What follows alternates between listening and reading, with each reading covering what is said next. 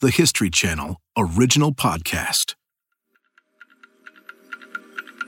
History This Week, December 11th, 1862. I'm Sally Helm.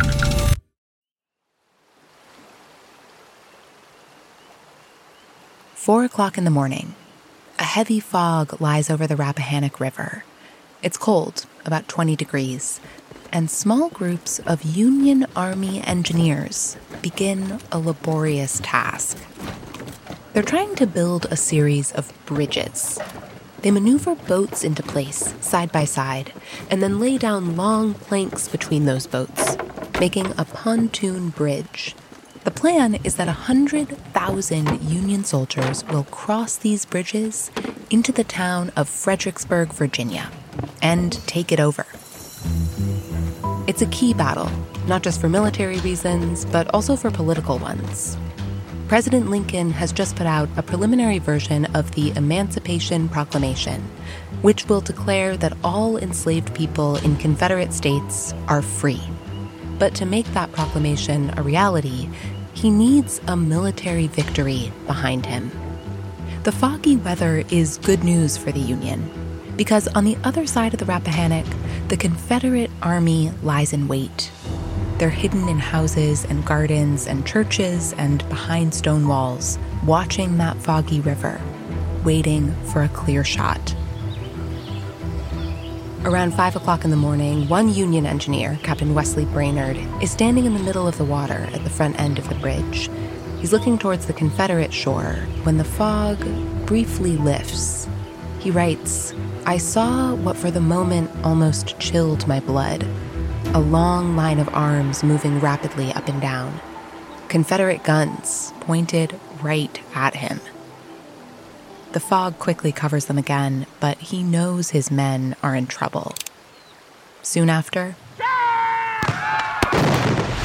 Brainerd is now in a fog of bullets. He writes, they went whizzing and spitting by and around me, pattering on the bridge, splashing into the water, and thugging through the boats. All around Brainerd, bodies are falling into the river. The wounded are crawling to shore.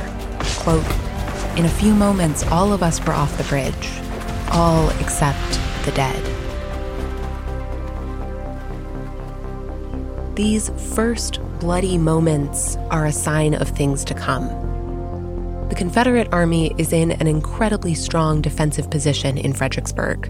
By the time this battle is over, they'll have picked off over a thousand Union soldiers in one of the worst defeats of the Civil War. Today, a Union Army disaster. How does the defeat at Fredericksburg threaten the future of the Emancipation Proclamation and Abraham Lincoln's very presidency? And how does Lincoln manage to save both?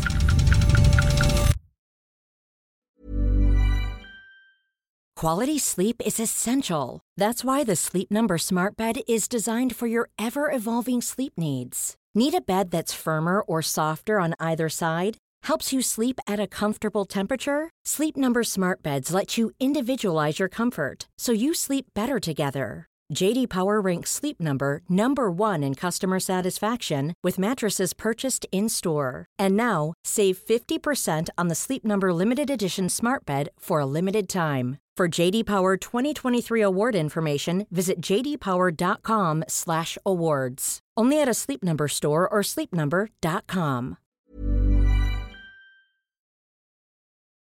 Today, Abraham Lincoln is remembered as the great emancipator. But in his time, his stance on slavery was more complicated. He was personally opposed to the institution. He'd written that he hated it and called it a monstrous injustice. But as he takes office and confronts the threat of secession, Lincoln is clear. He is not going to try to end slavery in the southern states. He begins his presidency saying that he has no desire to free the slaves, that he has no inclination to free the slaves, that he has no legal authority to interfere with the institution of slavery. That's Professor John Madison of John Jay College. He's written a wide ranging book about the Battle of Fredericksburg and its impact on many famous American characters. And one thread that he follows is the story of Abraham Lincoln and emancipation. Lincoln, the candidate, believed the president had no legal authority to end slavery in the states that already had it. But by the time he takes office, things have already changed. Seven states have seceded from the Union. They want to protect the institution of slavery at all costs. And in something of an irony, Lincoln sees that secession as evidence that he might now be legally allowed to end slavery in those states. The slaveholding states kind of shoot themselves in the foot because when they withdraw from the Union, they've basically withdrawn themselves from the pro slavery protections of the Constitution. And that then becomes kind of the legal window through which Lincoln can start looking at emancipation. Lincoln still says that his number one goal is not to end slavery, but to keep the Union together. To do that, he needs to win the war. In July of 1862, a little over a year into the fighting, he goes down to visit the Union troops in Virginia and he sees that the morale is excellent, but that uh, the army has been substantially reduced by casualties and disease. And it's becoming clear to him that the path to victory in the war is going to be a good deal easier. In fact, it may become possible if the southern states are no longer able to rely on their enslaved labor.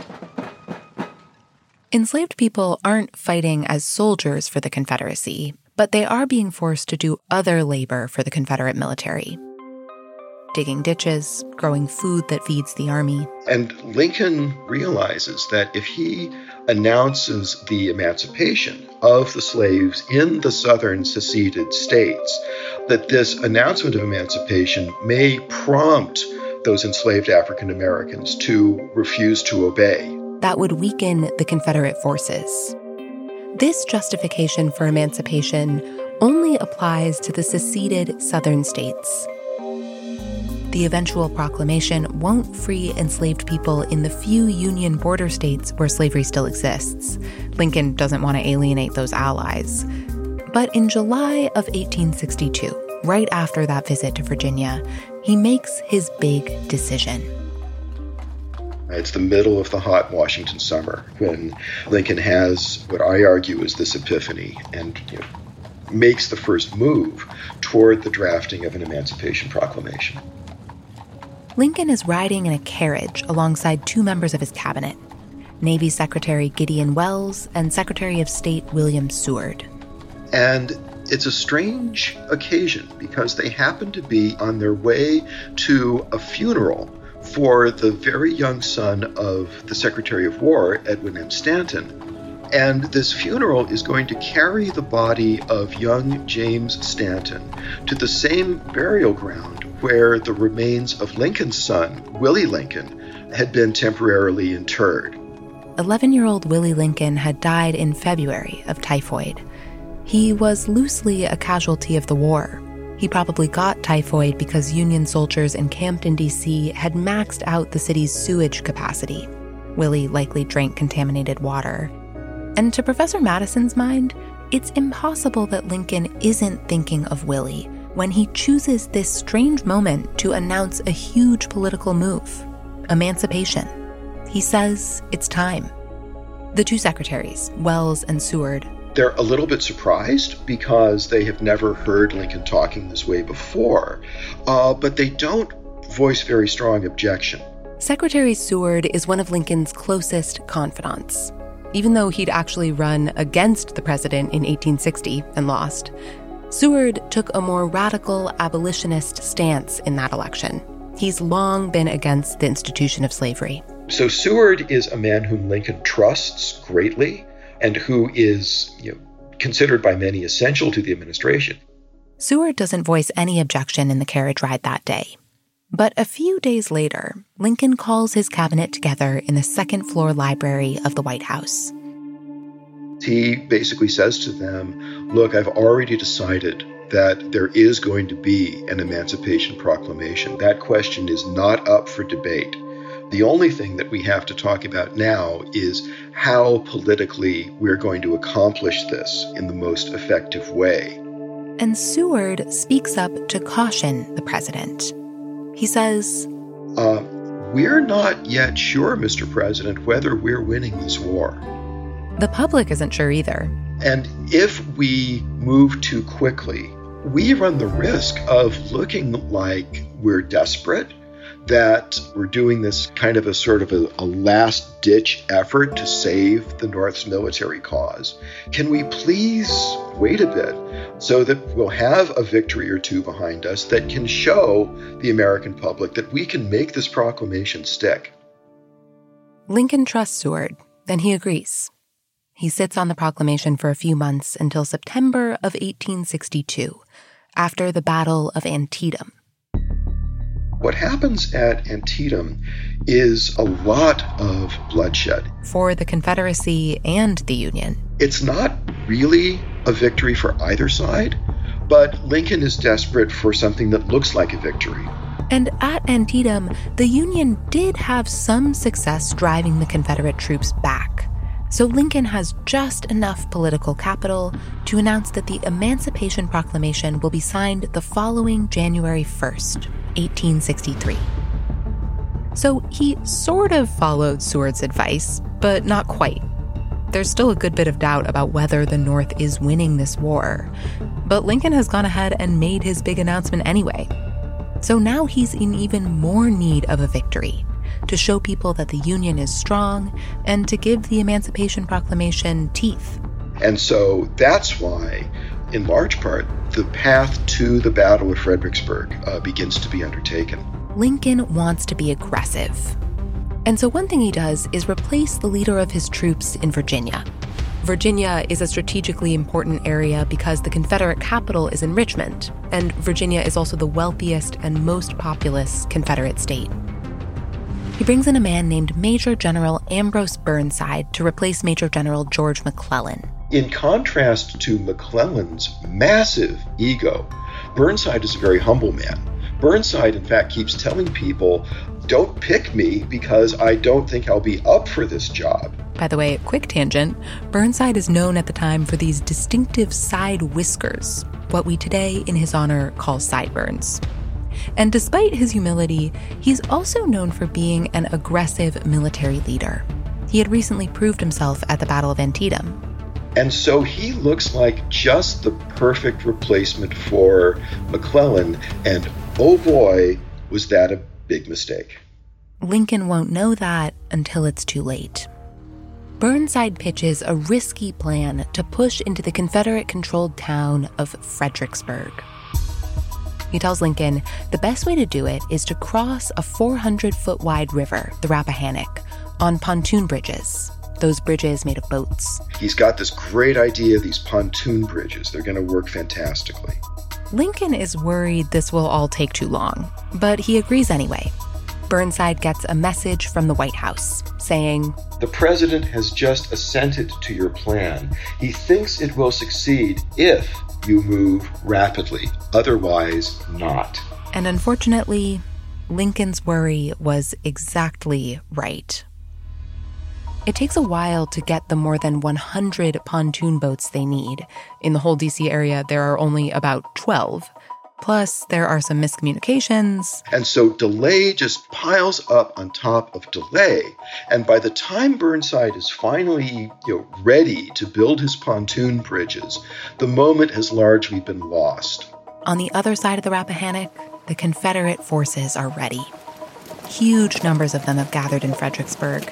They've dug protective ditches, staked out the high ground, stationed themselves in houses along the riverbank. On the foggy night of December 10th, a Confederate commander on horseback is patrolling beside the Rappahannock when he begins to hear sounds from the Union side, a murmur of activity as they prepare to cross. He puts out the word.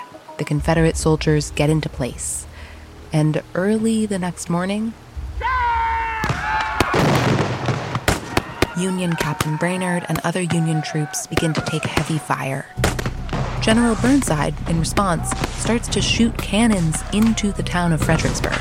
It's the first time in the war that either army really starts targeting uh, what would be considered to be civilian targets. Meanwhile, some of the men down at the Rappahannock have to abandon their bridges and shuttle across the river in the pontoon boats themselves. In these cumbersome, awkward, ugly boats.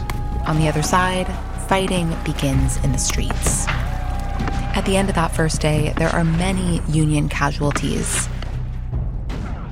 But the worst day for the Union comes two days later, on December 13th the Confederate soldiers are dominating the high ground, and they're protected by a wide stone wall. The Union troops. They attack and attack and attack and attack all the way until sundown. And during that entire time, there's not a single Union soldier who gets within 50 yards of the wall. It's just an absolute slaughter. It's one of the signal military catastrophes of the entire Civil War. By that evening, over 12,000 Union soldiers have been killed, wounded, or captured.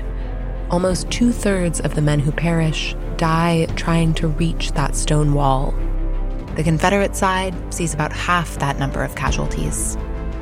General Burnside is watching his plans crumble, and the only thing he can think to do is keep pushing.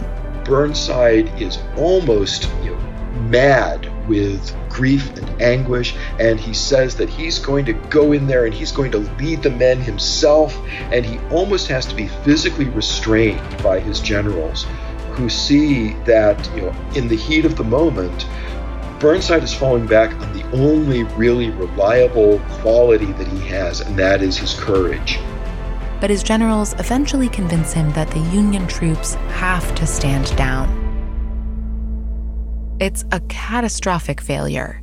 And Burnside doesn't want his boss in Washington to know what's happened. It's sad to say, but Burnside is almost like the little kid who's broken the vase and is going to try to hide it as long as he can so that he can try to fix the situation. He orders that all telegraphic communication with DC be cut off. Lincoln and his cabinet members have no idea what's happened in Fredericksburg until finally, a newspaper reporter named Henry Villard walks into the White House. He'd been at Fredericksburg, seen the Union defeat, and made his way back to D.C. to report the news. When he arrives, he actually runs into a Massachusetts senator. Villard tells in the news. The senator goes to tell Lincoln, but Lincoln says, Let me talk to this reporter myself. And so the mud bespattered, exhausted Henry Villard is taken to the White House. And that's how Lincoln gets some of his first news that you know the army and his administration now are in really pretty deep trouble. He's devastated. One of the people who observes Lincoln when Lincoln receives word of the disaster in Fredericksburg is partway convinced that Lincoln may actually lose his mind. Lincoln is that distraught. The question now is Given the defeat at Fredericksburg, is the government in a strong enough position to say the Emancipation Proclamation still goes? Is the situation strong enough for Lincoln to put his signature on the document on New Year's Day. That's in three weeks' time. Lincoln also has tenuous support in Congress, plus, there's rancor and infighting within his own cabinet, which is about to make things a lot worse. Everything seems to be falling apart at once. And Lincoln says, in fact, if there is a worse place than hell, I am in it.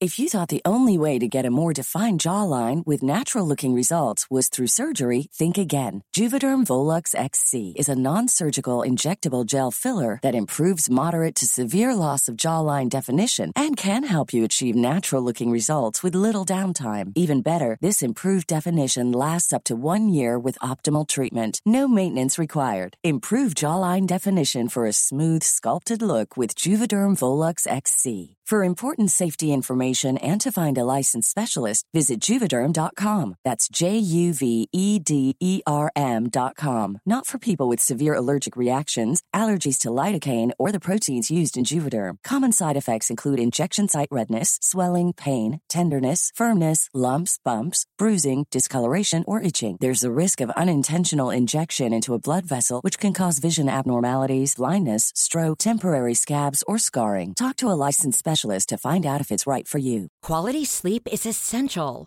That's why the Sleep Number Smart Bed is designed for your ever evolving sleep needs. Need a bed that's firmer or softer on either side? Helps you sleep at a comfortable temperature? Sleep Number Smart Beds let you individualize your comfort so you sleep better together. JD Power ranks Sleep Number number 1 in customer satisfaction with mattresses purchased in-store. And now, save 50% on the Sleep Number limited edition Smart Bed for a limited time. For JD Power 2023 award information, visit jdpower.com/awards. Only at a Sleep Number store or sleepnumber.com. The defeat at Fredericksburg is not just a military disaster it also touches off a political crisis. A few days after the president hears news about what's happened in Virginia, he gets an unexpected visit. Two men come to the White House with a letter. One is a senator, the other is the son of Secretary of State William Seward. Seward, remember, had been in the carriage on that July day when Lincoln first confided that he was planning to issue the Emancipation Proclamation. And he's one of the president's most trusted advisors. Lincoln opens the letter. It's from Seward, offering his resignation. When Lincoln receives this letter of resignation, he's caught utterly flat footed. He can barely speak, and he, he simply says, What does this mean? Over the course of the next day or two, he begins to figure out exactly what is going on. It hinges on another cabinet member, Treasury Secretary Salmon P. Chase. Chase is the guy who is constantly, at least figuratively, sneaking down the back stairs and spreading dangerous and deleterious rumors about the administration in Congress.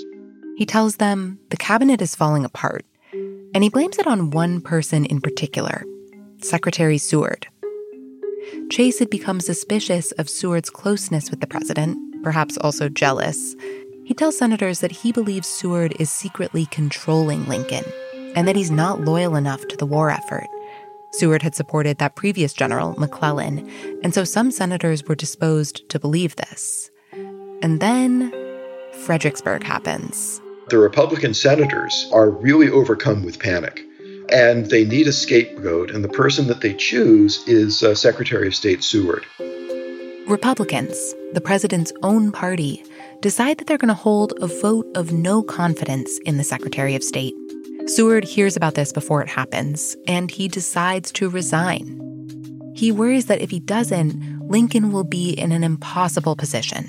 If he accepts this vote of no confidence and fires Seward, he could look weak to the nation, like he's bending to Congress's will, letting them decide who should be in his cabinet. But if he doesn't fire Seward, then that'll add fuel to this idea that Seward has too much influence, that Lincoln is in his pocket. Seward thinks that resigning will get rid of the whole issue, but it doesn't, because Lincoln still has a choice to make. Should he accept this resignation or not? If he doesn't, it again looks like he's in Seward's pocket. But if he does, the country gets the message that Lincoln's cabinet is falling apart. This is an actual existential disaster going to the very level of the continuity of Lincoln's administration. And that could not come at a worse moment. Lincoln is just weeks away from issuing the Emancipation Proclamation, and his government needs to look strong and unified. Because ultimately, the proclamation is just a piece of paper. If the public doesn't trust the government behind it, it'll be pretty much useless. It is one of those very, very low moments for Lincoln. In fact, he says to one of his confidants, We are now on the brink of destruction. I can hardly see a ray of hope. To make matters worse, the next evening, December 18th, a committee of Republican senators comes to see Lincoln at the White House. These are the same men who want to get rid of Seward, and now they have even more demands. They want the cabinet to have more power over decisions and Lincoln to have less. And you can imagine what this is like for a president of the United States, you know, to be told that it is the will of his own party or some of the most important people in his party that he fundamentally no longer be in charge In fact, Lincoln says about these Republican senators that they really seem to want me gone, and I have half a mind to oblige them. And so even the, the idea of resignation passes through Lincoln's mind at this critical point. But in the room that night, Lincoln just listens calmly for about three hours. Lincoln is a man of extreme self control.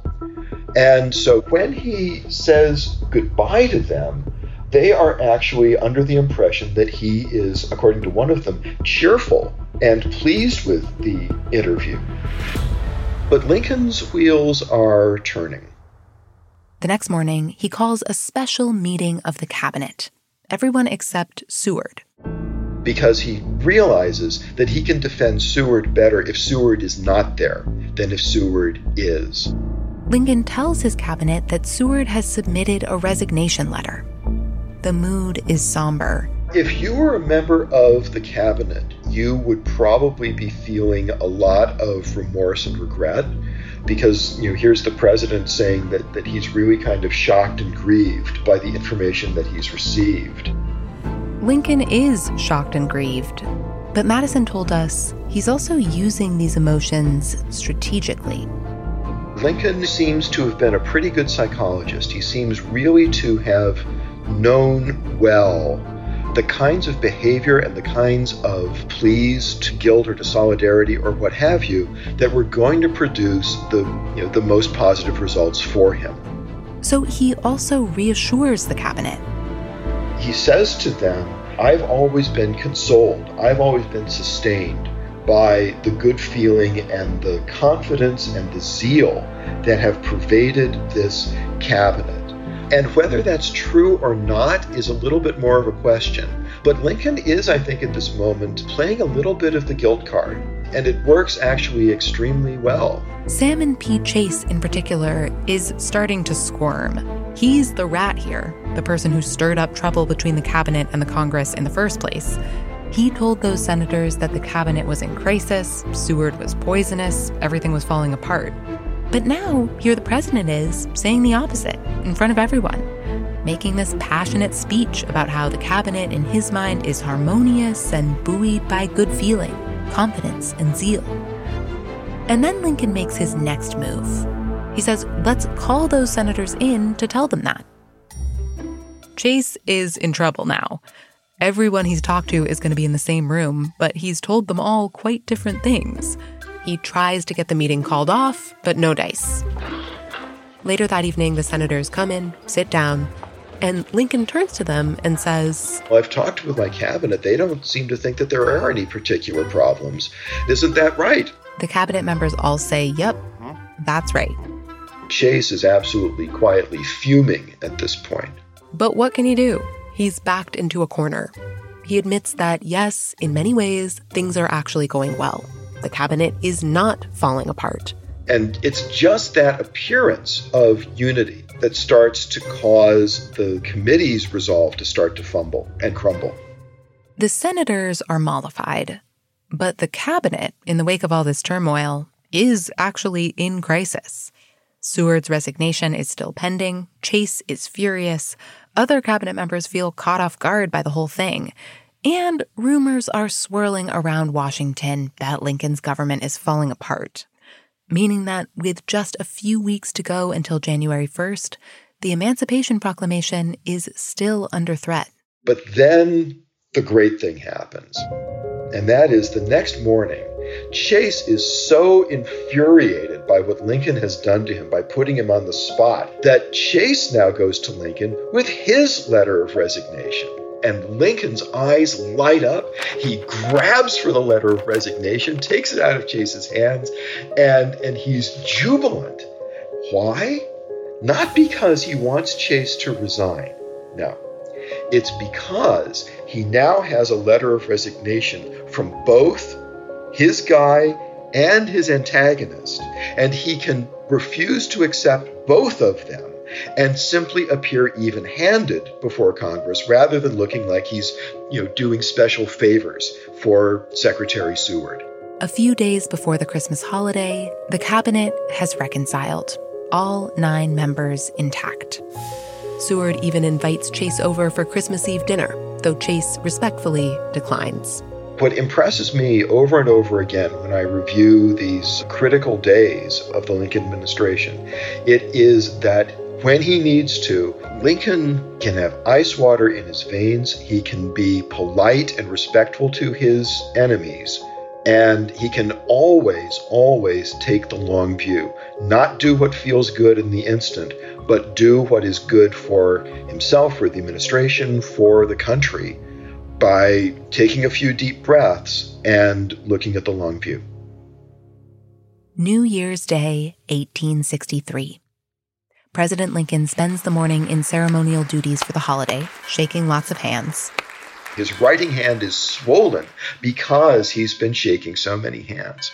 And this concerns him because he wants his signature on the Emancipation Proclamation to be a solid, strong, you know, unwavering looking signature. In fact, he says that I never in my life felt more certain that I was doing right than I do in signing this paper. So he grasps the pen, firmly signs a bold, clear, firm signature, even for him, and this is the happy ending to, um, well, the happy beginning, shall we say, of the emancipation story. It is just the beginning. Remember, this proclamation only applies in states that are in rebellion against the Union, states where Union troops only control a few areas. Word about emancipation won't even make it to Texas at the far reaches of the Confederacy for two more years. That's the moment celebrated today as Juneteenth. But there is some immediate impact from the proclamation, even if it's symbolic. At midnight on January 1st, the crowd at a black church in New York breaks into, quote, tumultuous cheers. Cities throughout the North celebrate with a hundred cannon salute. In the Confederate States, more and more formerly enslaved people begin to flee plantations. Some join up with the Union Army. And despite its practical limitations, the symbolic effects of the Emancipation Proclamation are important. The document changes the meaning of the war, making it indisputably a war against slavery. It also lays the groundwork for the 13th Amendment, which in 1865 abolishes slavery in the U.S. President Lincoln, though, doesn't live to see it. Soon after Lincoln is assassinated, the American poet Walt Whitman writes one of his most beloved and oft quoted poems, O Captain, My Captain. It's dedicated to the memory of Lincoln and captures this moment of national mourning. Whitman famously describes a ship arriving at port after weathering a storm, the captain dead on the deck. Oh, bleeding drops of red where on the deck my captain lies, fallen cold and dead.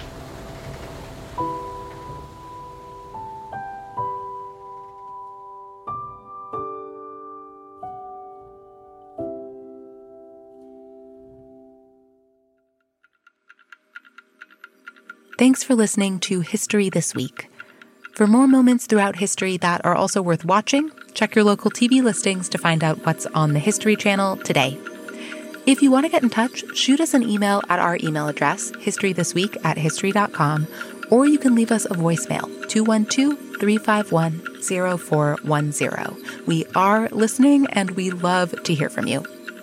Special thanks today to our guest, Professor John Matteson, author of A Worse Place Than Hell How the Civil War Battle of Fredericksburg Changed a Nation we could only cover a small part of this expansive book, which goes into a lot more depth about the stories of several famous American characters during the time of Fredericksburg. Check it out.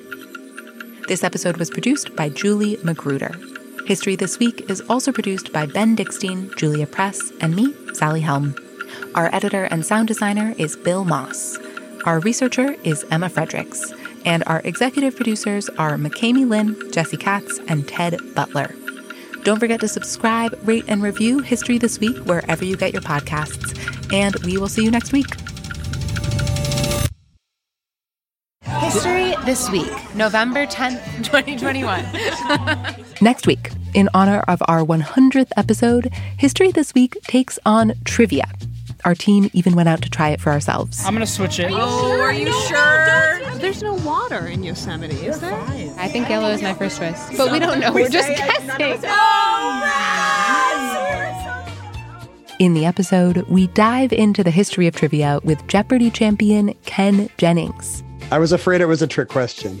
No, no, just an easy one for you, Ken Jennings. Listen to History This Week, next Monday, December 13th, wherever you get your podcasts. I've been stumped, but I have the I have the ultimate revenge of him having been dead for 100 years. Great point. Planning for your next trip? Elevate your travel style with Quince. Quince has all the jet-setting essentials you'll want for your next getaway, like European linen, premium luggage options, buttery soft Italian leather bags, and so much more. And it's all priced at 50 to 80% less than similar brands. Plus, Quince only works with factories that use safe and ethical manufacturing practices. Pack your bags with high-quality essentials you'll be wearing for vacations to come with Quince. Go to quince.com slash trip for free shipping and 365-day returns.